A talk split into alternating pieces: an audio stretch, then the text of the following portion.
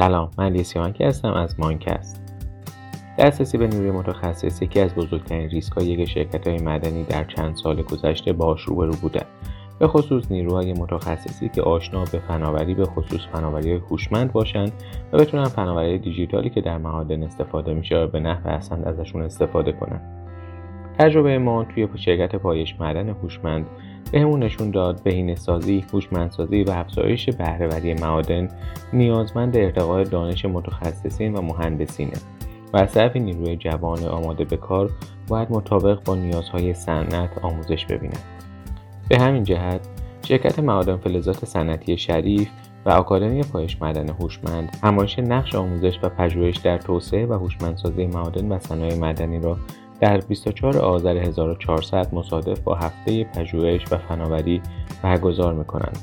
در این همایش از ابعاد مختلف صنعت و دانشگاه اهمیت آموزش و پژوهش در صنایع مدنی را بررسی می‌کنیم. قرار بود این اپیزود در مورد سنسورهای نرم باشه ولی با توجه به نزدیکی به همایش و اهمیت موضوع آموزش در پادکست امروز گفتگوی دکتر یحیایی، دکتر دخان، دکتر خالصی و دکتر وفایی فرد پیرامون بحث آموزش و پژوهش در معادن و صنایع مدنی رو گوش می‌کنیم. این گفتگو که توسط دکتر یحیایی استاد دانشگاه کوینزلند استرالیا میزبانی شده در کلاب هاوس برگزار شد. اگر شما هم علاقه مندید در همایش نقش آموزش و پژوهش در توسعه و هوشمندسازی معادن صنایع مدنی شرکت کنید می‌تونید از طریق وبسایت formalud.com/edu ثبت نام بکنید. همچنین برای ارتباط با ما به ایمیل mindcast@imimo.co ایمیل بفرستید.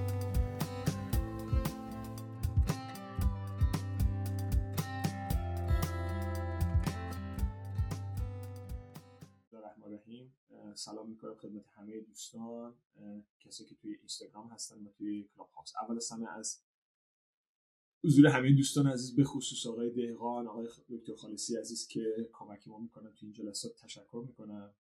و همینطور بقیه دوستانی که توی این مجموعه هستن و همکاری می‌کنن و همینطور همه دوستانی که شرکت کردین. انشالله بحث امروز هم شروع می‌کنیم. من یه پیش خیلی خلاصه بگم و بعد واگذار می‌کنم خدمت آقای دکتر خالصی عزیز و آقای دکتر دهقان اگه بگم و بعد شروع می‌کنیم به بحث.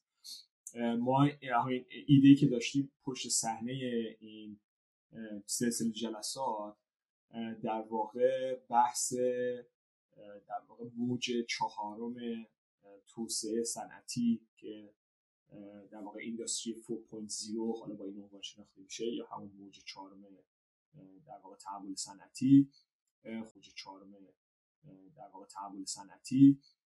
خب این یه سری ضروریات داره و یه سری در واقع تغییراتی رو توی صنایع ایجاد کرده حالا به شکلهای مختلف تو هر صنعتی. و صنعت معدن هم به تبع اون تحت تاثیر قرار گرفته. و ما حالا تو جلسات مختلف داریم جنبه های مختلفی رو که وجود داره تو بحث موج چهارم تحول صنعتی بررسی می‌کنیم. و امیدواریم که در واقع این بحث ها باعث بشه که یه مقداری حالا هم افرادی که توی حوزه عمل درگیر هستن دانشجوها و اساتید محترم و همه کسانی که در واقع به نوعی درگیر این مباحث هستن کمک بکنه که با هم دیگه هم فکری بکنیم بعضی زمینه ها رو روشن بکنیم. و حالا انتظاری که من خودم به شخص دارم اینه که خب این بحث ها باعث میشه که افراد در واقع تو کارهایی که دارن انجام میدن بهش فکر بکنیم باعث میشه که کدوم از ما از هم دیگه یاد بگیریم و تو کارهامون ازش استفاده بکنیم. و در مجموع این, این تبادل نظر و در واقع بحثی که می‌کنیم مطمئنم که در واقع منشأ یه سری اثرات خیر خواهد بود و دست, در واقع این همش در واقع ایده این, این کار هست. حالا موضوعات رو هم با توجه به بحثایی که پیش میان و یا نظرات دوستان که هست سعی می‌کنیم که انتخاب کنیم و در موردشون بحث کنیم. و جالب اینه که خیلی از این موضوعات در واقع به نوعی موضوعات بعضی از همیشه های علمی پژوهشی هم که در ایران برگزار میشه که هست که خب خیلی از دوستانی که توی این مجموعه میان و توی کلاب هاوس و توی در واقع گروه اینستاگرام هم صحبت می‌کنن در واقع تو اون جلسات هم هستن و نظراتشون میگن. خب این در واقع ایده کلیه. حالا همونطور که گفتم هفته قبل ما درباره بحث آینده نیروی کار و معدن و نقش آموزش اینا صحبت کردیم. خیلی کلی. البته من که گفتم هفته قبل ما درباره بحث آینده نیروی کار و معدن و نقش آموزش اینا صحبت کردیم. خیلی کلی. البته من جلسه از دست دادم ولی قبلا با دوستان محترم بخصوص آقای دکتر خالصی ما یه سری بحث در این مورد داشتیم که جایگاه به خصوص دانشگاه و مؤسسات آموزشی تو این زمینه چی هست. من اگه بخوام طور خاص در این مورد بحث کنم خب یکی از اتفاقایی که داره میفته و شاید منبع اصلی نگرانی صنایع معدنی هست تو کل دنیا این هستش که ما با پیشرفتی که تو تکنولوژی داریم و در واقع تحولی که ایجاد کردیم توی صنعتمون و با به خصوص ورود فناوری های جدید بحث تکنولوژی های کنترل اتوماتیک سیستم های خودران نقش نیروی کار تو این زمینه چی هست؟ میزان نوع رابطه در واقع انسان و این سیستم های اتوماتیک به چه شکل تعریف خواهد شد؟ چه شاخصهایی رو ما باید توی سیستم اتوماتیک تعریف کنیم تا بتونیم در واقع از انسان توی این مجموعه به بهترین شکل ممکن بهره بگیریم؟ و یکی از مسائلی که بسیار مورد توجه است و جای نگرانیه و اگر شما توی اون در واقع گزارشهایی که به طور مرتب داره حالا توسط مؤسسات مطالعاتی مختلف انجام میشه بررسی بکنیم دو تا موضوع به شدت روش تاکید میشه. یکی تغییر در واقع نیازهای صنعتی در خصوص نیروی کار هست. یعنی ما در واقع اون توانایی ها و قابلیت هایی که برای نیروی کار آینده خواهیم نیاز داریم. و نگاه کنیم در واقع در تمام رده ها چه رده مدیریتی چه در رده تصمیم گیری چه رده طراحی تو همه اینا در واقع اون توانایی ها و قابلیت هایی که مد نظر هست داره تغییر و تحول اساسی می‌کنه. و سوال بزرگی که جای نگرانی هم برای این شرکت ایجاد کرده اینه که کی مسئول تربیت نیروی کار آینده است که اون قابلیت های لازم داشته باشه. و در عین حال برای نیروی, نیروی کار هم این سوال وجود داره که خب آینده ما آینده ما چی خواهد حالا چه دانشجوها چه در واقع پرسنلی که می‌خوان بیان تو سیستم کاری. سوالی که دارن اینه که چه توانایی مورد نیاز هست؟ ما چجوری خودمون توی سیستم جدید جا بیاندازیم؟ خب اینا یه سری نکاتیه که ما به نظرم میاد که باید در موردش بحث بکنیم و شاید بهتر باشه اول اینو ببینیم که آقا جهت گیری سند به چه سمته؟ چه تخصص ها و شاخص ها و شاخص های مدنی مورد نظر هست مدنی بس در واقع باید مد نظر ما باشه. و شاید یه مقدار این بحث که کی در واقع باید مسئولیت این تأمین نیروهای کار رو بپذیره. آیا شرکت معدنی هستن؟ آیا دانشگاه هستن؟ آیا دولت ها هستن؟ شاید اینم بد نیست این بحث بشه روش که به نظر می‌تونه جا رو باز کنه برای اینکه ما فکر کنیم در واقع در مورد جدگیریامون و به خصوص در واقع اون بخشی که من در موردش خیلی در واقع علامن هستم توش فکر کنیم با توجه به اینکه ما عمدتا از در واقع مجموعه دانشگاهی و آموزشی میایم اینکه آیا در واقع اون مطالبی که ما در حال حاضر داریم آموزش میدیم چقدرش واقعا نیاز هست چقدرش باید تغییر بکنه و آیا مجددا فکر بکنیم و تغییر بدیم اون مجموعه درسی که ما داریم دانشجوامون آموزش میدیم یا نه؟ خب این در واقع سوال واقعی نه اینکه من واقعا نظری دارم من می‌خوام بگم که حتما این نظری یه سوالی که برای من هست که که در واقع چقدر ما باید اینو تغییر بدیم و خیلی علاقه‌مندم که نظرات دوستان هم در این مورد بدونم خب ببخشید من خیلی صحبت کردم. آقای دکتر دهقان یا آقای دکتر خالصی حق می‌تونید که مایل هستیم شما شروع بکنید در مورد بحث و همینطوری ادامه بدید و دوستانی که در واقع اومدن توی اتاق هر کدوم که علاقه من هستن لطفا اعلام کنن که ما در واقع بهشون امکان بدیم که تشریف بیارن بالا و صحبت کنن. آقای خالصی یا آقای دکتر دهقان در خدمت.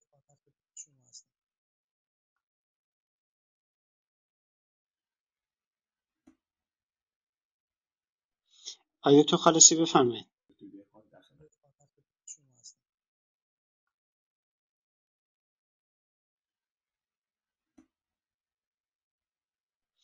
آیا تو خالصی بفرمایید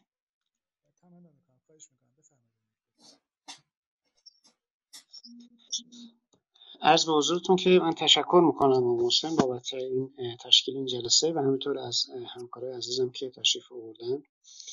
واقعیتش خیلی به نظرم با توجه به اینکه حالا به فرمایش شما تو دانشگاه بالاخره ما حس می‌کنیم که به نوعی تربیت مهندسین معدن یه بخشش در صورت تحت تاثیر سیلابس درسی و به نوعی نگرش مدرسین قرار داره. مدتی است که حداقل ما واقعا این احساس رو داریم که به نظر میاد هست خواب و مباحث درسی خیلی متر چند بار ها بازنگری شده. فکر کنم حداقل توی مثلا گرایش فراوری می‌دونم یکی دو بار اخیرا بازنگری شده. ولی به نظر میاد سرعت تحولاتی که به نوعی هم متاثر از فناوری های دیجیتال و حالا هوشمندسازی هست اونقدر زیاد هست که بعد به نظر میاد باز هم کفایت نمی‌کنه این تغییر ها حتما اینجای بحث داره. حتما آقای دکتر خالصی هم تو این مباحث برای پیشنهاداتی دارن. بحث نیروی کار حالا برای یه بخشایش به نظرم ملیه. چون واقعا اوضاع نیروی کار به عنوان مثال توی کانادا و استرالیا با اوضاع نیروی کار معدن توی ایران واقعا می‌تونه متفاوت باشه. چون که ما بعضی از مناطق معدنی به هر حال به کارگیری نیروی کار چند برابر مورد نیاز رو داریم. به عنوان یک به حال شاید واقعا مدیریت میشه طبق استانداردها و نیازهای موجود. بعضا تا دو سه هزار نفر اونجا شاغل هستن. و حال شاید دلیلش این است که مثلا تو جوامع پیرامون معدن اشتغال دیگه زمینه اشتغال دیگه ای نیست به ناچار به نوعی عملا توی این سیستم ها صحبت از بهرهوری نیروی کار واقعا بیمعنیه به نظر میاد. ولی حالا احتمالا فرمایش شما بیشتر بحث نیروی متخصص هست و توانمندی نیروی متخصص. اونچه مسلم هست و ما حداقل خودمون به این حس می‌کنیم این که معمولا نظام آموزشی ما توی بحثای نرم افزاری خیلی قوی نیست. دانشجو هم به خوبی اینو احساس می‌کنن. یعنی یکی از تقاضاهایی که معمولا دانشجو داره این که مرتب سوال می‌کنن که ما چه نرم افزارهایی با یاد بگیریم؟ چه مثلا فرض بفرمایید پکیجای چون خیلی وقتا بچه های معدن خودشون رو قیاس می‌کنن با بقیه رشته مهندسی. مثلا مدنی مهندس مکانیک مهندس عمران. پکیجای چون خیلی وقتا بچه های معدن خودشون رو قیاس می‌کنن با بقیه رشته مهندسی. مثلا مدنی مهندس مکانیک مهندس عمران.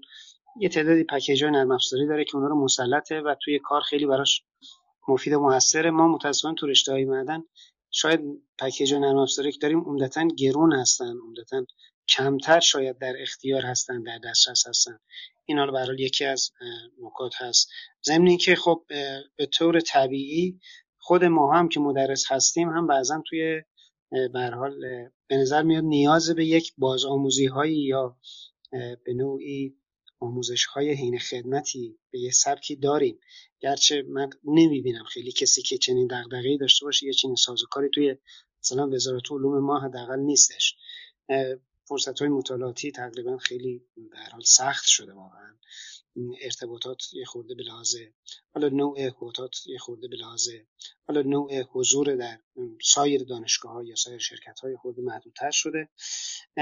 اینها محورهایی بود که من به ذهنم رسید که شاید بتونه یه مقداری به شروع بحث کمک کنه.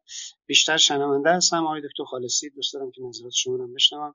از صحبت ها و سرخطایی که آقا محسنم دادن که حالا مطمئنا بقیه دوستانم آقای وفایی فرم تشریف آوردن. عرض سلام و احترام دارم خدمت ایشون. و در ادامه شنونده فرمایش دوستان هستم. عالی. ممنون آقای دکان. آقای دکتر دکان عزیز. سو آقای دکتر خالصی شما شروع بکنین. بعد من می‌خواستم اگه ممکنه آقای سیامکی هم یه مقداری در مورد این همایشی که برگزار می‌خوام بکنن و ارتباطش با این بحث هم صحبت کنم. و بعد می‌خواستم بریم خدمت آقای دکتر وفای فرد عزیز. خب در واقع ایشون می‌تونن توضیح بدن اون دیدی که داشتن در مورد راه اندازی آموزه در واقع تکنیسیان های فراوری و اینکه در واقع چه کاری در اون مجموعه رو انجام میدن به نظرم اونم نکته بسیار مهمیه و بعد اون دوباره برمیگردیم روی بحثا. آقای دکتر خالصی عزیز مداخلت مجدد سلام می‌کنم. خیلی متشکرم از همکاران عزیز. عرض ادب دارم به همکارانی که جدیدتر پیوستن به گروه. سعی می‌کنم خیلی در حد توانم سریع و خلاصه نکاتی که مد نظرم هست رو عرض کنم. اساسا بحث آینده نیروی کار در صنعت معدن من فکر می‌کنم خیلی در مقیاس بین المللی و در مقیاس ملی ما متفاوت هست. یعنی ما در مقیاس بین المللی یک چالش های متفاوتی داریم در مقیاس ملی یک چالش های دیگری داریم در مورد نیروی کار الان مثلا در رشته فرآوری مواد معدنی در ایران به جرات می‌تونم بگم که هیچ فارغ التحصیل بیکاری در ایران وجود نداره. روزی تقریبا نیست صنعت تقاضای نیروی کار نداشته باشن که به من بگن مثلا یه کارشناس ارشد فرآوری بر ما بفرستید. تقریبا به جرات می‌تونم بگم روزانه من تقاضای در واقع معرفی اشخاص رو دارم به در واقع محیط کار. در حالی که اساسا ضعف جدی در این نیروی کار وجود داره و ساده ترین چیزها رو هم ممکنه آموخته نباشند. ولی به حال به خاطر اینکه حالا ما در یک شرایط بحرانی و عجیب غریبی داریم در این کشور الان سر می‌کنیم و به دلیل مسائل تحریم و عدم فروش نفت و امثال هم تنها راه ظاهرا اداره کشور همین فروش مواد خام معدنی است. خب یک بازار خیلی بزرگی برای فعالیت های معدنی ایجاد شده و به سرعت زیاد در واقع داره کار میشه و نتیجهش هم اینه که خب نیروی کار ما وضعیتش خیلی بهتره. ما وضعیتش خیلی بهتره. ما فارغ التحصیل بیکار نداریم. اما این اصلا به این معنی نیستش که ما مثلا نیروی کار ما برای صنعت آماده است. من در اختلاف بین کشور خودمون و جامعه بین‌المللی اینو عرض کنم که اگر دانشجویان کشورهای دیگر برای آینده آماده نیستند دانشجوهای ما برای امروز هم آماده نیستند یعنی آنچه که در صنعت نیاز هست از مقدمات کارهایی که قرار انجام بدن شبیه گزارش نویسی و امثال هم تا دونستن قوانین و مقررات و حقوق شغلی و امثال هم گرفته تا کارهای فنی ابتدایی و سطح بالاتر. مثلا فرض کنید اصلا دانشجویان کارشناسی ارشد یا حتی دکترای ما که فارغ التحصیل میشن اساسا نمی‌دونن که طراحی کارخونه در مراحل basic design و detail design چه مراحلی رو شامل میشه. و در واقع اصلا لیست در واقع طراحی ها و لیست تجهیزات و لیست کارهایی که باید در هر کدوم از این مراحل انجام بدن چی است اصلا ندیدند. یعنی حتی ممکنه که دانشجوی یا حتی یک در واقع استاد دانشگاه که داره طراحی طراحی کارخونه ده در ایران تا حالا حتی یک بار در واقع طراحی یک کارخونه رو ندیده باشه. در واقع در طرح کارخونه چه چیزایی میاد؟ تو مراحل مختلفش لیست تجهیزات بازنگری ها اینا چجوری انجام میشه؟ عرض من این هستش که ما دانشجویانمون حتی شاید برای امروز هم آماده نباشن و ما مشکلات جدی در مورد های درسی داریم. آقای دکتر دهقان فرمودن چند بار بازنگری شده ولی بازنگری هایی که در درس های ما میشه عمدتا کمتر از شاید 4 5 درصد از محتوای کلی اون دوره رو تغییر میده. خیلی کم و خیلی در واقع در راستای تغییر میده. خیلی کم و خیلی در واقع در راستای همون چیزهایی که بلد هستن اساتید. ما به سمت این نمیریم که چیزهایی رو درس بدیم که بلد نیستیم. از اساتید جدیدی بیاریم که اون چیزها رو بلدن از رشته دیگه و امثال. این در مورد بود ملیش در مورد بود بین المللی من فکر می‌کنم حالا برای اینکه بحث رو هم بحثم باز بشه و بیشتر در ادامه بحث صحبت خواهیم کرد من فکر می‌کنم دانشگاه ها در کل دنیا دچار بحران هویتی خواهند شد و شدند کم و بیش در واقع خصوصا بعد از این دوران کرونا و این اتفاقاتی که افتاد که در واقع به راحتی از پشت کامپیوترها می‌شد انتقال اطلاعات انجام داد. خیلی ها کم کم به این فکر خواهند افتاد که اون نظام سنتی که سابق بر این بود که دانشجو می اومدن در دانشگاه و یه درسی بهشون داده می‌شد یه چیزی می آموختن های روش های دیگری هم براش موجوده آموزش های ترکیبی و امثال هم و از همه مهمتر این که اساسا من فکر می‌کنم دیگه جایگاه دانشگاه ها به عنوان در واقع مرجعیت علمی در رشته های متفاوت داره زیر سوال میره. الان اینطور نیستش که فقط مثلا ریو تینتو بیاد مثلا دوره آموزشی بذاره و بگه من مثلا متخصصین خودم و خودم می‌خوام تربیت کنم. گوگل هم همین کارو می‌کنه. یا خیلی از شرکت ها اصلا مدرک تحصیلی نمی‌خوان. برای استخدام در واقع اون نیروهای خودشون آدمایی که از نظر خودشون صلاحیت دارن رو انتخاب می‌کنن و اصلا مدارک دانشگاهی رو در خیلی حداقل در صنعت الکترونیک در صنعت بازی های رایانه‌ای در صنعت کلا صنعت دیگه خیلی معنیدار نیست بحث به اصطلاح مدرک و فکر می‌کنم جایگاه دانشگاه ها یه خورده در دوران جدید دچار چالش هست و اساسا یادمون باشه که دانشگاه ها و کلا نظام آموزشی قدیمی که الان 300 400 سال همین نظام رو ما داریم. درسته تحول های دانشگاهی نسل اول دوم سوم چهارم تغییراتی در ساختار و شکل و محتوای دانشگاه داده شده. ولی شکل آموزش 300 400 سال همین شکلیه. یعنی استاد چند تا دانشجو مطالب یکسان برای آدمهای متفاوت ارائه میشه و امتحان گرفته میشه. حالا به یه شکلی ارزیابی میشه. و این سیستم شاید دیگه واقعا در قرن جدید پاسخگو نباشه. امروز شما ویکیپدیای ساده می‌تونه بیش از هر استادی برای دانشجوها آموزنده باشه تو هر موضوعی حتی یه ویکیپدیای مجانی. چه برسه به انواع کتب آنلاین و مقالات. این که حالا من از این زاویه چون فکر می‌کنم آقای دکتر یه ویکیپدیای مجانی. چه برسه به انواع کتب آنلاین و مقالات. این که حالا من از این زاویه چون فکر می‌کنم دکتر یحیایی بیشتر نظرشون به این سمت هستش که در واقع مرجعیت علمی و تربیت دانشجوها و تربیت در واقع نیروی کار آیا باید از سمت دانشگاه باشه یا از سمت در واقع غیر واحدهای دانشگاهی؟ من خودم جز کسانی هستم که علیرغم که در دانشگاه هستم و قاعدتا باید از این بر دفاع کنم ولی فکر می‌کنم که کم کم دیگه چاره نیست که ما بپذیریم که نهادهای غیر دانشگاهی هم می‌تونن وارد تأمین نیروی کار بشن و اساسا دیگه مدارک دانشگاهی خیلی نمی‌تونه مهم باشه. عذرخواهی می‌کنم اگه طولانی شد در خدمت دوستان. خیلی عالی آقای دکتر. من حالا همینطور که دوستان صحبت می‌کنن یه سری نکات یادداشت می‌کنم و بعد دوباره که برمیگردیم سعی می‌کنم اینا رو به صورت سوال مطرح کنم که اگه بشه دوباره یه مقداری در موردش بیشتر بحث کنیم.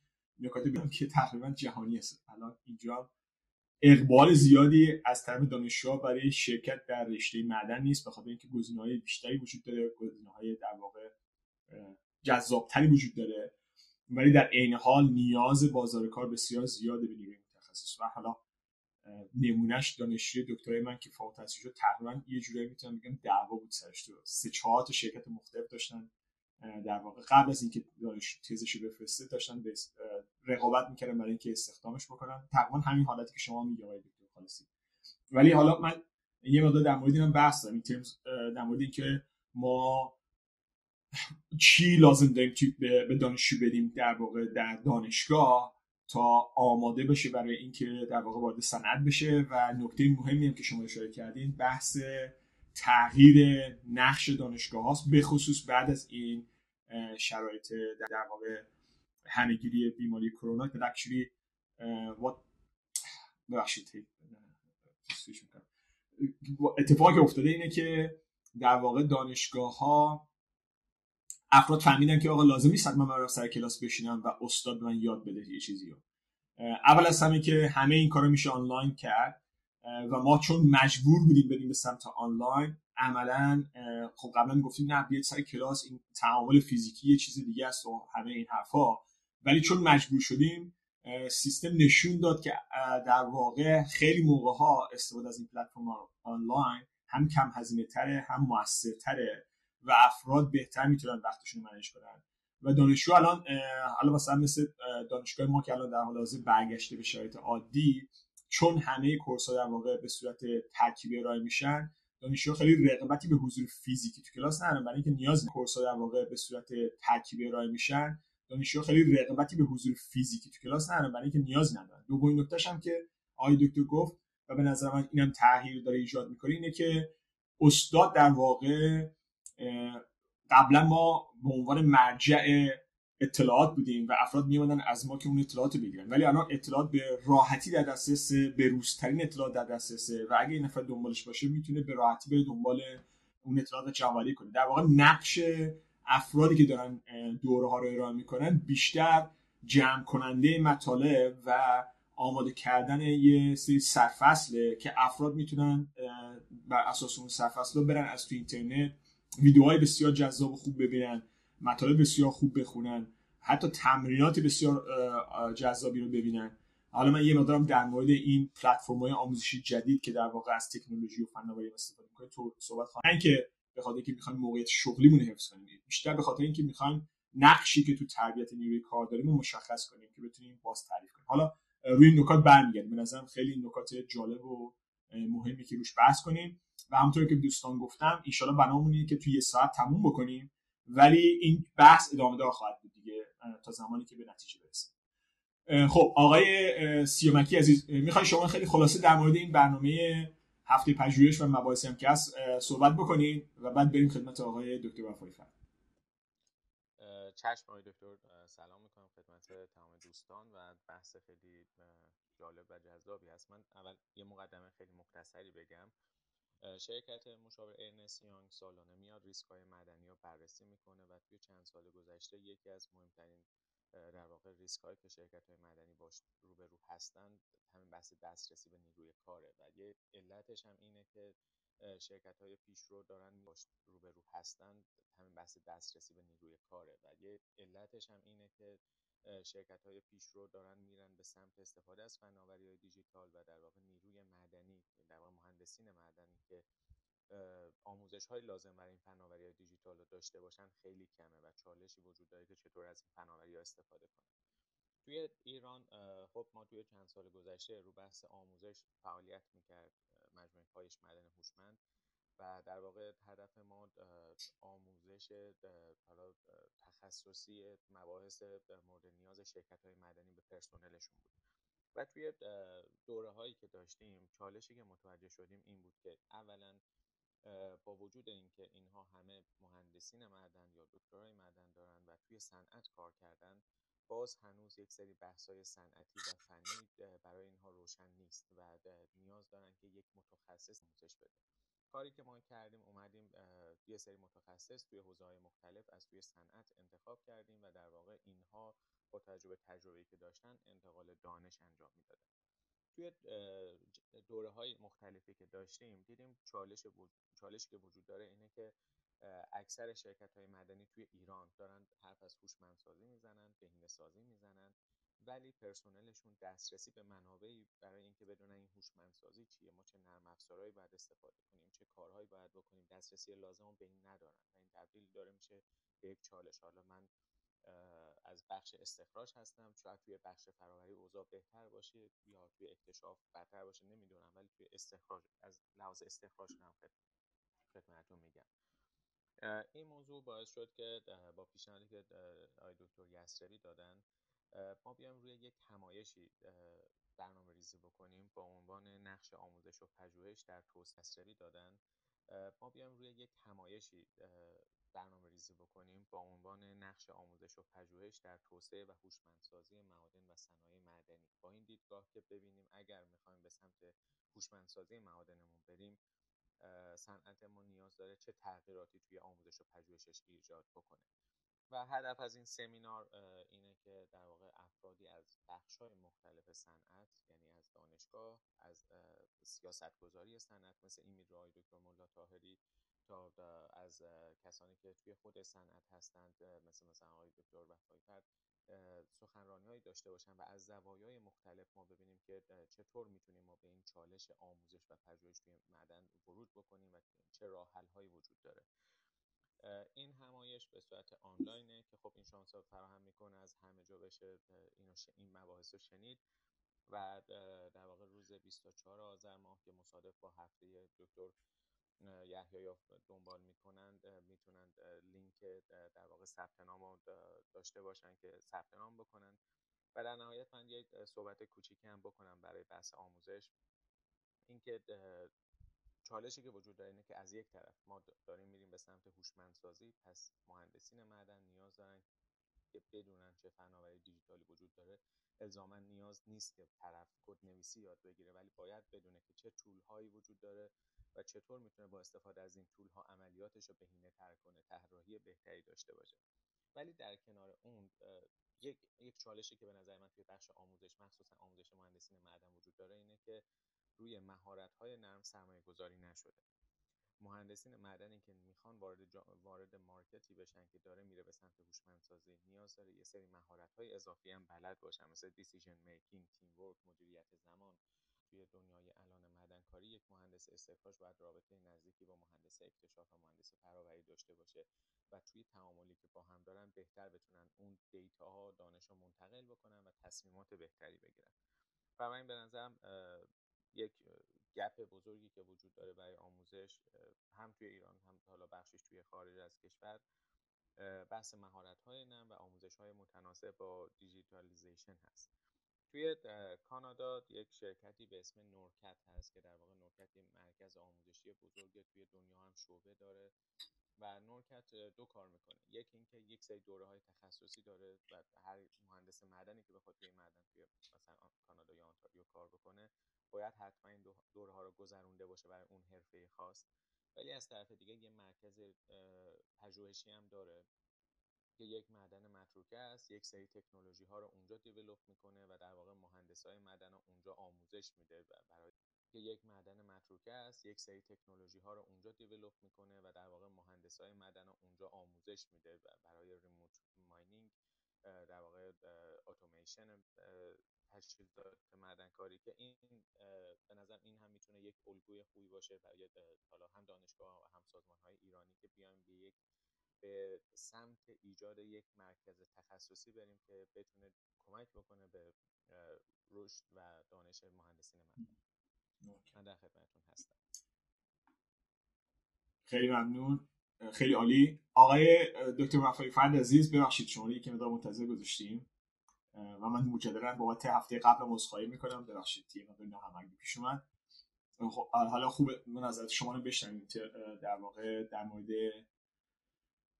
به خصوص در دوره آموزش در واقع تکنیسیان فراوری که گذاشتیم و همینطور روی کرده که شما داریم. به نظر میاد که نظر میاد که شما یه مقدار دیدگاه هم از چون به حال تو مجموعه میدو هستین دیدگاهی مثلا سمت دارین. خوبه که نظرات شما در مورد اونم بشنویم چه چه داره جهتی باید بگیریم و چه کم بوداره یا هستش.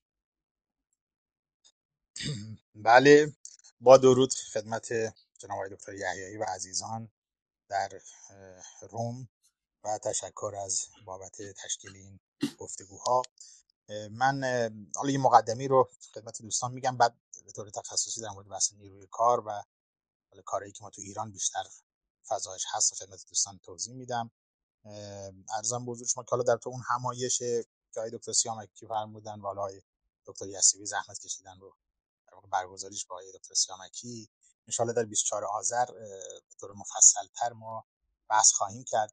من قبل از اینکه حالا وارد بحث فرمودید بشم در واقعیتش الان بخش در واقع صنعت حالا همون نسل چهاری که گفته میشه های دکتر خالصی هم اشاره کردن می‌دونید الان باز روی کردهای انقلاب صنعتی پنجم مطرح شده که اخیرا هم در اروپا روی اون خیلی کار شده و بیشتر میگه که اون انقلاب صنعتی چهارم که بیشتر معطوف به بحث دیجیتال سازی و هوشمند سازی هست. عوارضی برای جامعه داره به لحاظ محیط زیستی و پایداری و تاباوری که در واقع ما باید به سمت انقلاب صنعتی پنجم بریم که موضوع بسیار نو و جدیدی است و خیلی چالش ها داره. به خصوص تو این بحث هوشمندسازی که البته چون موضوع این بحث نیست من سعی می‌کنم بیشتر این موضوع رو توی همون همایش 24 آذر ان در حد به خودم باز, باز کنم. منتها در موضوع بحث امروز و بحثی که شما زحمت کشیدید از چند وقت باش چند وقت بیش در واقع اشاره کرد این ما نیروی کار رو جناب دکتر اگه صدای وقت ناواضح بود بفرمایید که من نه صدا خیلی خوبه. اگه مشکل پیش من بتونم اطلاع میدم ولی خیلی عالیه. بله.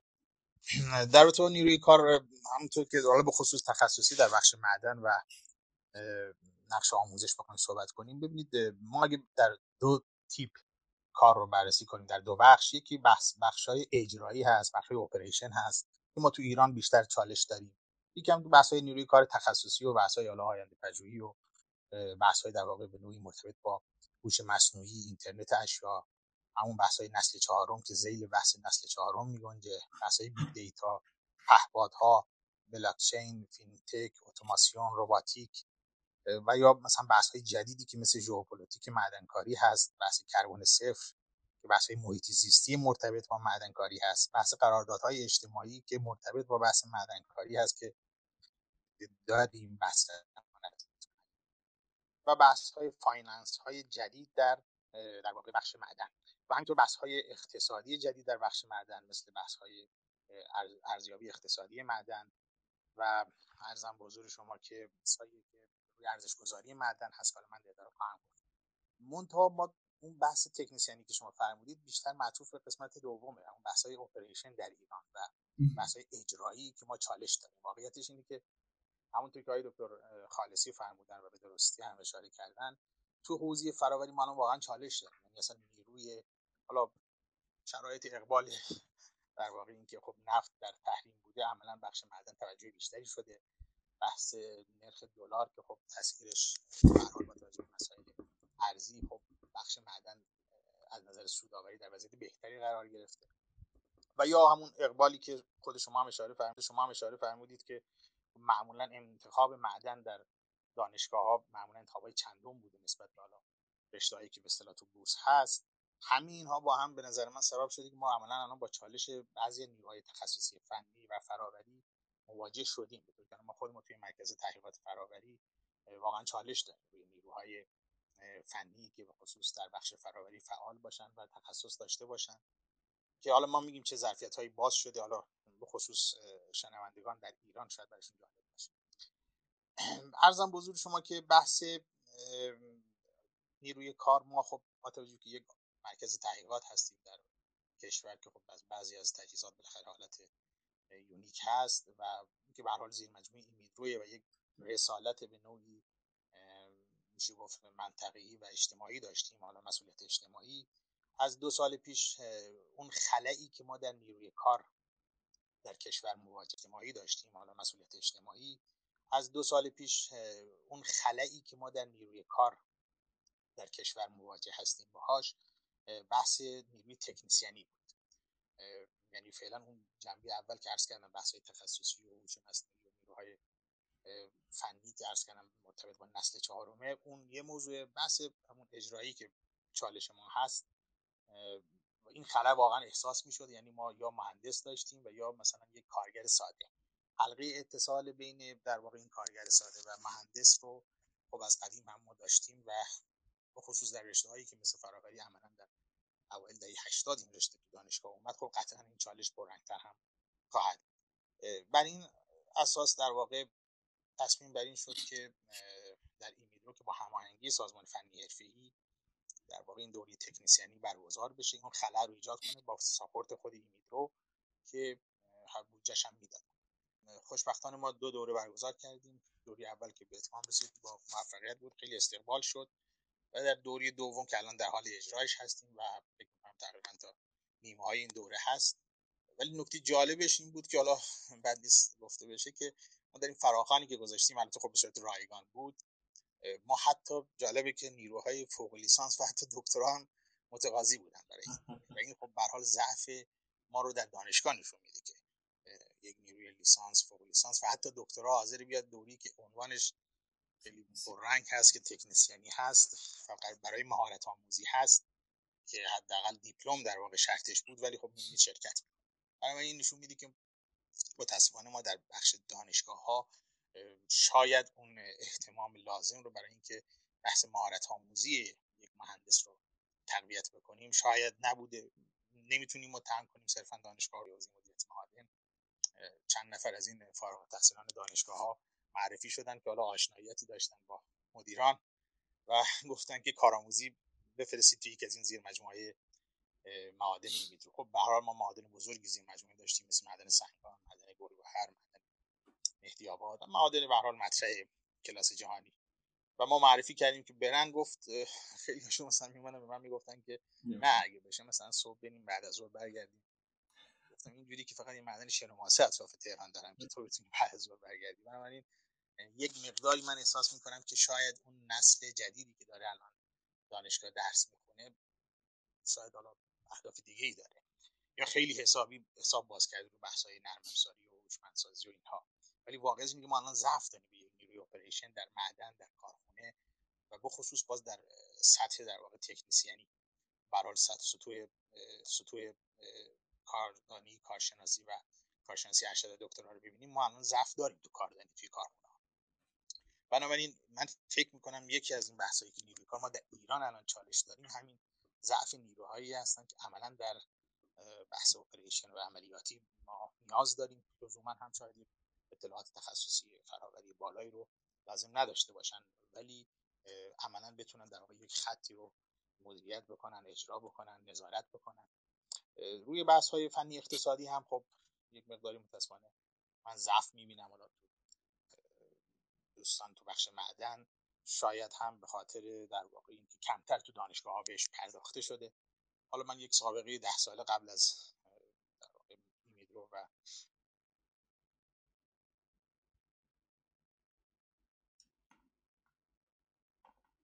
آقای وفایی بعد من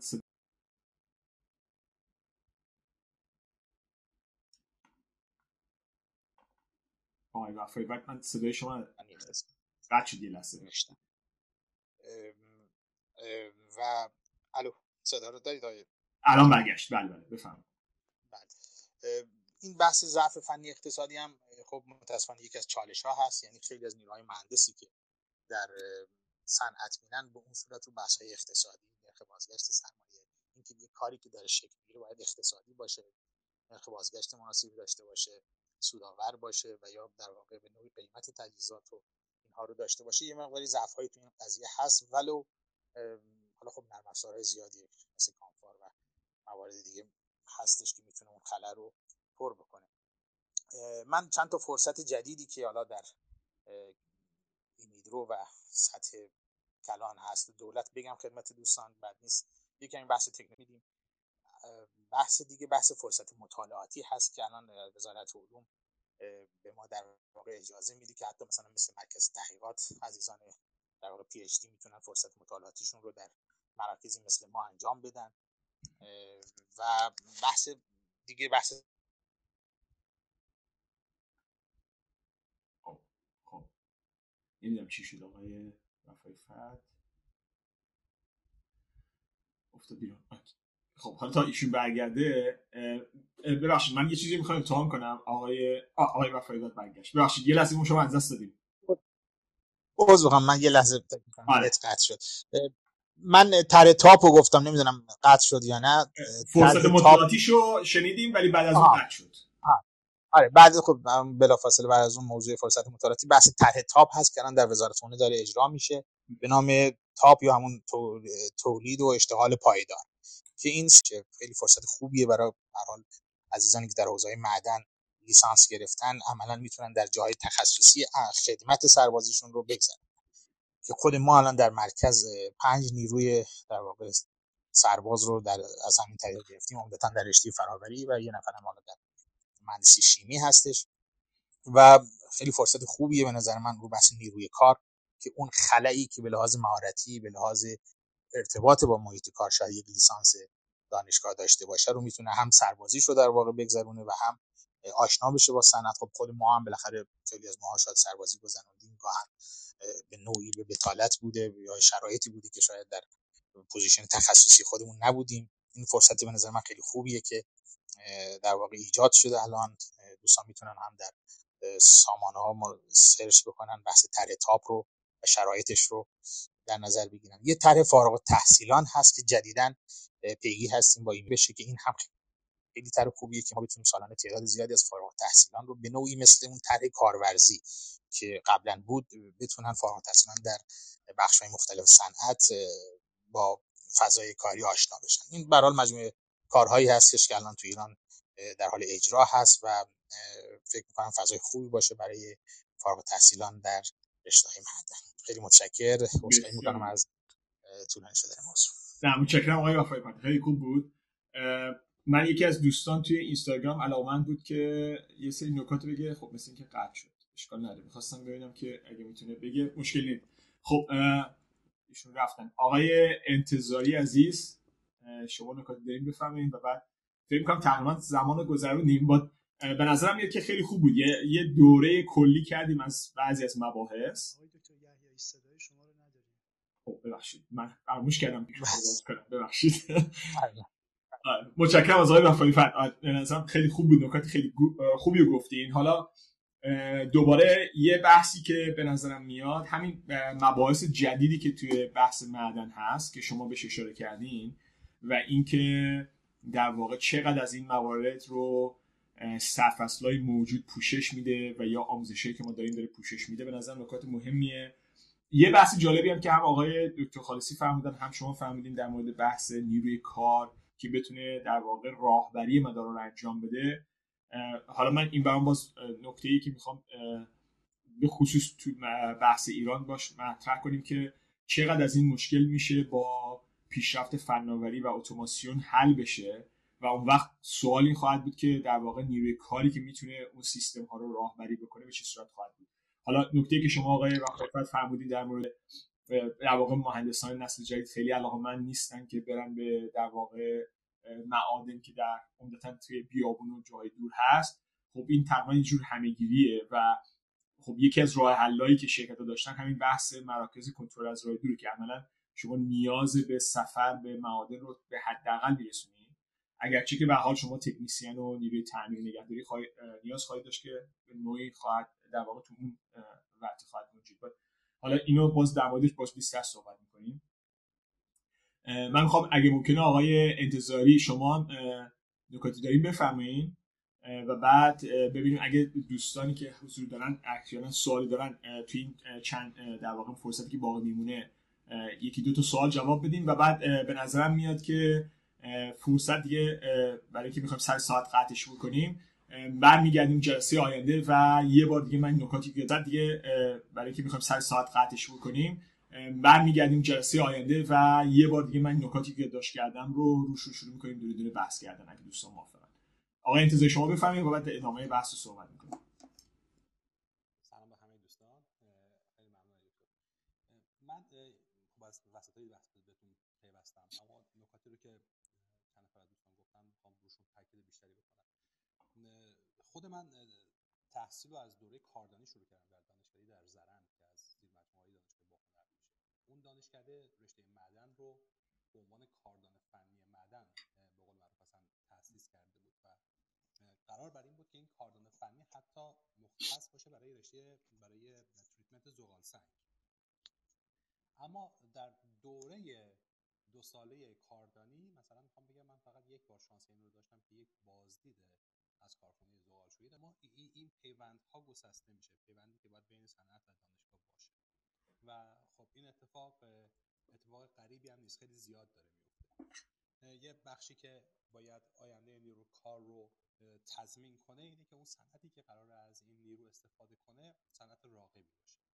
از اون طرف یه بحث هم بحث شخصیه. تو همین دوره من دوستانی داشتم که خیلی گسترده تر از چیزی که در دانشگاه تدریس می شده و وجود داشته دنبال کار رو گرفتن. و اگر مثلا مبحث مدل سازی و یاد گرفتن زبان های برنامه نویسی باشه اینا چیزهایی که به صورت شخصی دنبالش گرفتن. درسته که خیلی بهتر میشه این برنامه ها رو در پلن آموزشی دانشگاه هم جا داد. اما خب اون رغبت فرد هم همونجور که مثلا دوستان میگن رشته چندم در انتخاب رشته بوده رشته معدن. خب اینم بوده که مثلا بعضی از افراد نه به. اون رغبت فرد هم همونجور که مثلا دوستان میگن رشته چندم در انتخاب رشته بوده رشته معدن. خب اینم بوده که مثلا بعضی از افراد نه به انتخاب بلکه به جبر به جبر قبول شدن در دانشگاه به این رشته وارد شدن. حالا اینکه شاید نمی‌خوام بهترین رقصشون رو در این میدان داشته باشن اما خب فقط باری به هر جهت دیگه هستن در بازی. اون مبحثی که دکتر سیامکی ارائه کردن که مثلا جایی در کانادا هست یک معدنی رو داره ما اینو داخل دانشگاه شاهرود هم داشتیم. فکر می‌کنم حتی در کرمان هم دادبین همچین قسمتی رو داره یعنی می‌خوام بگم آموزشکده معدن دادبین اصلا یه فضای معدن مانندی رو در همون فضای خود دانشکده داره. معدن منتظره شاهرود فکر می‌کنم الان در اختیار دانشگاه شاهرود هست که بچه ها رو می‌برن. اما خب اینا اینا هم باز خیلی کم رنگه یعنی می‌خوام بگم ما یه بار بازی دوباره شانسش داشتیم که بریم همین آموزشگاه دادبین رو ببینیم. چقدر وسایل؟ دوباره اون طرف هم فقدان کسی که بتونه با این دست وسایل حداقل حداقل کار کاربریشون نشون بده. یعنی حالا می‌خوام بگم قرار نیست کار کنه با این وسایل. حداقل کاربریشون نشون بده. اون اون فرد خبره اون توی دانشگاه جاش کمه. و یه مقدار داره عجیب غریب میشه قضیه دیگه. یعنی حالا اما خب الان شاید داریم بیشتر بهش توجه می‌کنیم که افرادی رو داریم فقط با چهار تا واحد درسی از دانشگاه خارج می‌کنیم که این افراد احتمالا اون کامپتنسی بالا رو ندارن. صحبتی هایی که وفای فرد عزیز گفتن که مثلا داخل دوره آموزشیشون افراد دکترا هم پیگیر بودن. خب این واقعیته. من من خودم پیگیرم. همین الان هم هر دوره ای که هست من اصلا دیگه نگاه نمی‌کنم. دوره چه کسی رو می‌خواد نگاه کنه یا هدف قرار بده. من تو خودم خیلی جاها رو می‌بینم که کمه. وقتی داخل یه صحبت خیلی ساده نگاه کنه یا هدف قرار بده.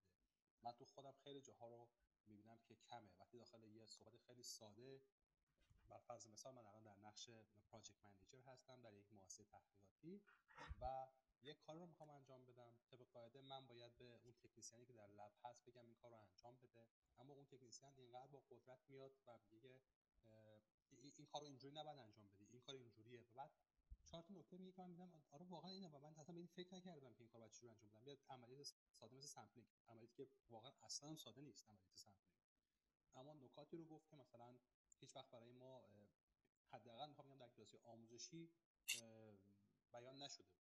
قشنگ اون تکنیسیان محترم منو نشوند برای من یه PowerPoint آورد و step by step بهم گفتش که خب این قضیه اینجوری اهمیتش اینه. حالا بذار بهت اینو بگم. من یک جایی بودم اینجایی که کار کردم اینقدر دلار هزینه شد اینقدر time آدم روش کار کرد و آخرش هم جواب خوب نبود. چرا؟ از که نیاز به هیچ امکانات عجیب و غریبی نمی‌خواد مثل همین آموزش سمت و صرفا نیاز داره که بسی از مباحث توجه خوبی بشه. یه سری نه نیاز به امکانات داره و باید هماهنگی بین مراکز باشه تا بچه ها بتونن دانشجوها بتونن بعضی چیزها رو ببینن و بشناسن یه بخش دیگه هم که گفتم به علاقه شخصی خود افراد برمیگرده که چقدر بخوام برن توضیح کارو در خیلی ممنونم با این فرصتی که دادید. زنده باشید. عالی بسیار ممنون. نکات خوبی گفتین. من بازی رو دوباره یادداشت کردم که ایشالا برای بحث جلسه آینده در صحبت کنیم. یکی از نکات مهمی که گفتین به نظرم خیلی هم مهمه و تقریبا تو خیلی جای اتفاق میفته اینکه شما یه دوره رو با یه هدفی طراحی می‌کنی یه در واقع. ولی اینکه چجوری اجرا میشه و نیروی خروجی آیا اون مختصاتی رو که شما در اینو قبلا مثلا خیلی نمی‌دونستم ولی یه چیز از چیزهایی که یاد گرفتم وقتی که تو وارد کار آموزش و دوره آموزشی شدم اینه که در واقع وقتی شما طراحی می‌کنی باید یه در واقع مشخصاتی از محصول داشته باشی. حالا کار آموزش هم به نوعی کار تولید دیگه. شما وقتی تایی تولید می‌کنی یه در واقع مختصاتی از محصولی که می‌خواید داری و بعد فرایند طوری طراحی می‌کنی که محصول خروجی اون مختصات داشته باشه. در واقع اینم هم همینه. شما در واقع طراحی می‌کنی که آقا من این دوره رو که ارائه می‌کنم کسی که از این دوره میاد بیرون چه چه قابلیتی چه مختصاتی خواهد داشت؟ و بعد شاید به نظر میاد اون بخشش که ما در واقع بفهمیم آیا این چیزی که ما در واقع طراحی کردیم آیا منجر به اون محصول با اون مختصات خواهد شد یا نه؟ این در واقع نکته هستش که ما یه مداری روش شاید باید بیشتر کار بکنیم بیشتر کار بکنیم و موافقم. خیلی جاها اگر وقتی من نگاه می‌کنم توی ایران دانشگاه امکاناتی که دارن خیلی خیلی پیشرفته است. یعنی اینطوری نیست که ما امکانات و تجهیزات نداشته باشیم. ولی به نظرم میاد که طراحی برنامه و نحوه ارائهش و اون شاید مثلا در واقع ساختارش طوری نیست که عملا منجر بشه به تولید محصولی با مختصاتی که مد نظر اگرچه که برنامه هدفشونه ولی نهایتا خروجی اون چیزی که مد نظر ما نخواهد بود بیشتر به خاطر این فرایند در واقع تولید اون خروجی. حالا نکته که در موردش به نظرم بحث خواهیم کرد. خب آقای امان نژاد عزیز شما نکته دارید که می‌خوام بفهمید من در خدمتم. یه هفت دقیقه وقت داریم. اگه ممکنه یه کوتاه بگین من کسی دیگه رو نمی‌بینم که بتونیم در واقع بحث جمع بندی کنیم. در خدمتتون سلام عرض می‌کنم خدمت همه عزیزان و اساتید. بحث جمع بندی کنیم. در خدمتتون سلام عرض می‌کنم خدمت همه عزیزان و اساتید. حالش اساتیدی که باشون واحد داشتم. مثل دکتر خالصی و آقای دکتر دهخان البته بعید می‌دونم دکتر دهخان الان من نگادشون باشه. و چه بقیه دوستان. این صحبت هایی که شما فرمودین همه دوستان فرمودن درسته ولی من می‌خوام حالا از یه دید دیگه از دید یک دانشجو به بحث نیروی کار نگاه کنم. ببینید بحث دانشجو اگر بخوایم یکم دقت بش کنیم می‌بینیم که خیلی از دانشجوهایی که حالا تو مقطع ارشد یا داخل مقطع دکترا هستن حالا اون بحث واحدهای درسی که گفتین خیلی هاشون خیلی سرسری اینا رو می‌بینن. چرا اینا رو سرسری می‌بینن؟ چون با توجه به شرایطی که الان حداقل کشور ما داره و نیروی کار و همچنین فرصت هایی که وجود داره برای تحصیل تو که سطحی می‌بینم میگن فقط خب حالا یک نمره بگیریم ما می‌خوایم تش نایب میریم آزمایشگاه چهار تا تست می‌زنیم یه مقاله در میاد و با همین مقاله حالا مدرک زبانم کنارش می‌گیریم و خیلی ساده اپلای می‌کنیم میریم اونورا. یکی بحث اینه و بحث دومی که وجود داره اکثر بچهای که میان دانشگاه حالا مخصوصا بچه های ارشد و دکترا می‌تونیم بگیم بالای 80 درصدشون علاوه بر درسی که می‌خونن میرن سر کار. حالا این کار می‌تونه مرتبط باشه یا غیر مرتبط باشه. حالا اگه مرتبط باشه خب ممکنه مزایایی داشته باشه ولی خب در عین حال معایبی هم داره.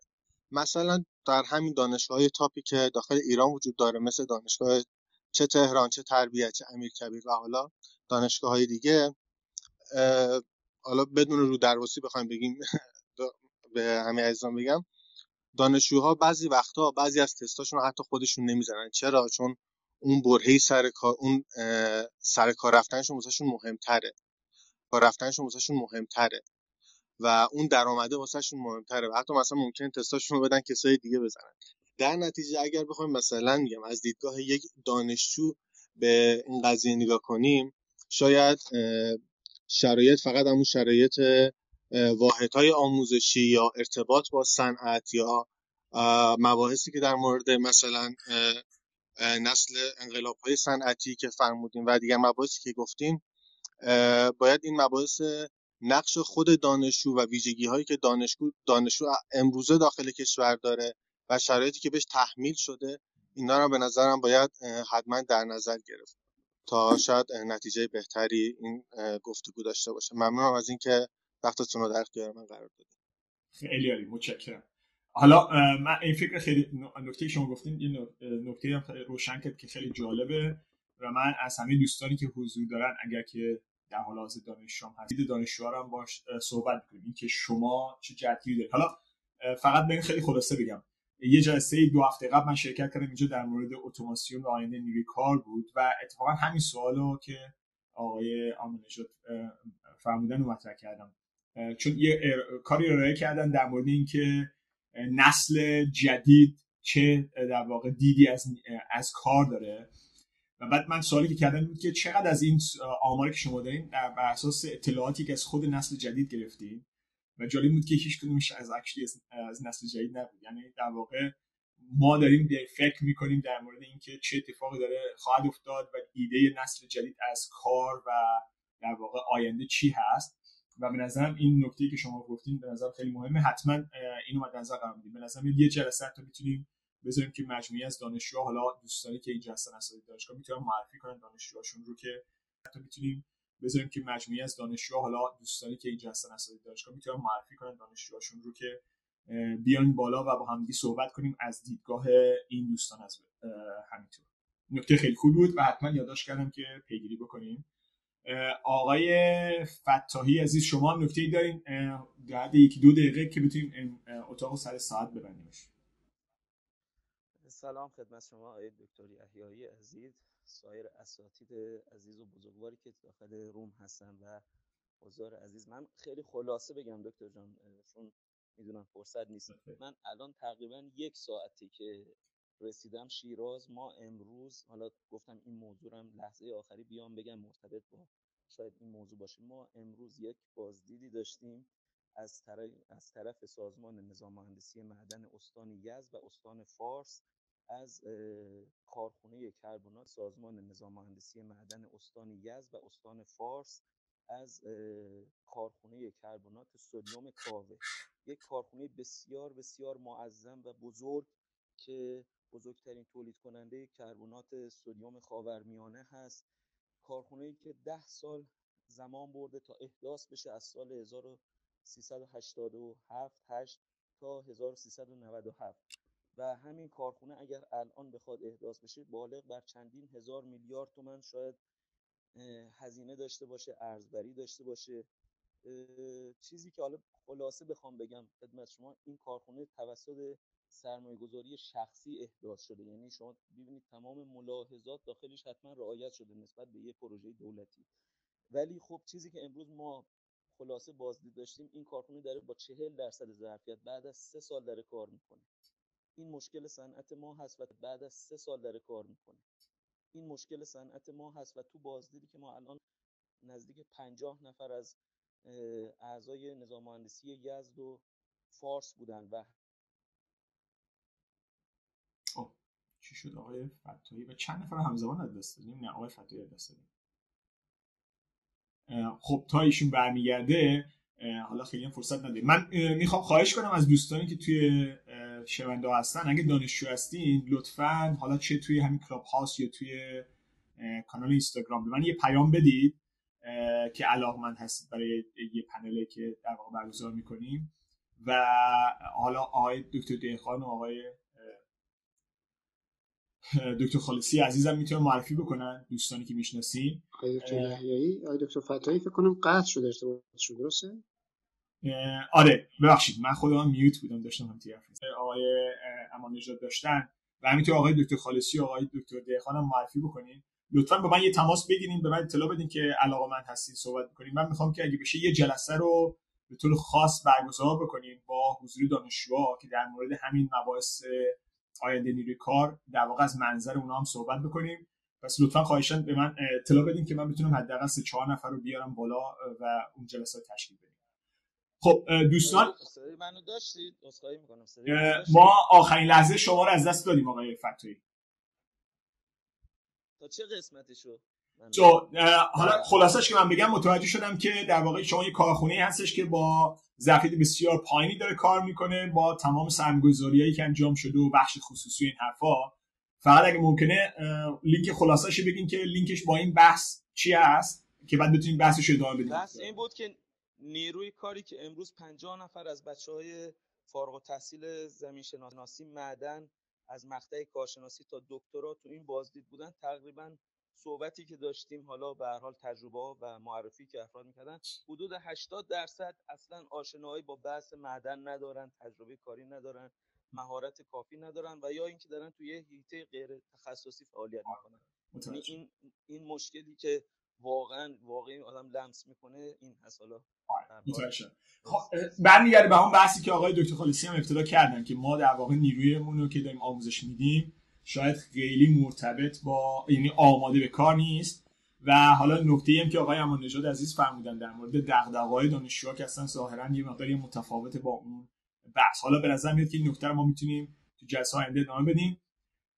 حالا دوستان اگه موافق هستین ما این بحث رو ادامه میدیم هفته آینده. من سرفصل رو یادداشت کردم. و به نظر میاد که یه بحث طولانی خواهد بود مثل حالا دوستان اگه موافق هستین ما این بحث رو ادامه میدیم هفته آینده. من سرفصل رو یادداشت کردم و به نظر میاد که یه بحث طولانی خواهد بود مثل اون سافت سنسوری حسگرای نم یه طولانی خواهد بود. سعی می‌کنیم ادامه بدیم بحث رو. و روی هر کدوم از این سرفصله که صحبت کردیم من جمع می‌کنم ان هفته آینده یه خلاصه رو میگم. و بعد با حضور دوستان محترم یکی به یک شروع می‌کنیم دنبال کردن. دوستان دانشجو هم لطفا فراموش نکنید که با ما تماس بگیرید تا ما بتونیم یه پنل دانشجویی هم درست بکنیم توی این بحث.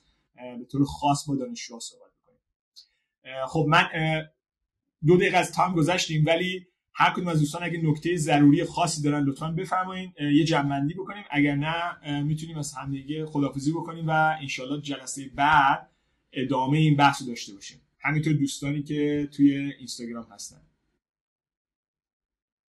آقای دکتر خیلی ممنون. من فقط یه جمله در ارتباط با فرمایش آقای دکتر وفایفر ارز کنم که متاسفانه دانشگاه زیادی تو کشور تکنسیان تربیت کردن و الان تقریبا هیچ کدوم از اون تکنسیان ها تکنسیان نیستن. یعنی همه اشتهای تبدیل کاردانی به کارشناسی و بعد ارشد و دکترا در سر داشتن. یکی از آسیب ها حالا این قابل بررسی هست دیگه. یعنی آسیب شناسیش آیا چقدر فرهنگیه چقدر مسائل اجتماعی چقدر اقتصاد هست. ولی به هر حال می‌خوام بهتون بگم که احتمالا اون تکنسیان هم شما آموزششون می‌دید ممکنه با یه آچار به دست برن وارد کارخونه بشن ولی مطمئنا شش ماه بعدش از دانشگاه بغلشون یه مدرک لیسانس میارن برای کارگزینی و دیگه از به قول اون سیستم تکنسیون رو کنار می‌ذارن. واقعا نمی‌دونم برای این باید چه باید کرد یکی از چالش ها هست. عذرخواهی می‌کنم در خدمتتون. نکته جالبیه. حالا در بحث می‌کنیم. عالی. خب دوستان دیگه یکی از دوستان توی اینستاگرام که ما وصلش کردیم نشد که باش صحبت کنیم. من خواهش می‌کنم چون زمان گذشته اگه ممکنه هفته آینده حالا یا توی کلاب هاوس بیاین که بتونیم با هم صحبت کنیم یا همین اینستاگرام. من ان شما رو وصل می‌کنم که بتونید نظرتون بگین. چون الان زمان گذشته من دیگه شما رو بالا نمیارم. خب دوستان عزیز همگی موفق و معید. خیلی تشکر می‌کنم از اینکه تشریف آوردین و انشالله هفته آینده این بحث رو ادامه میدیم. به نظرم خیلی بحث جالبیه. من خیلی خوشم اومد. ادامهش میدیم و شاید به جای خوب برسیم.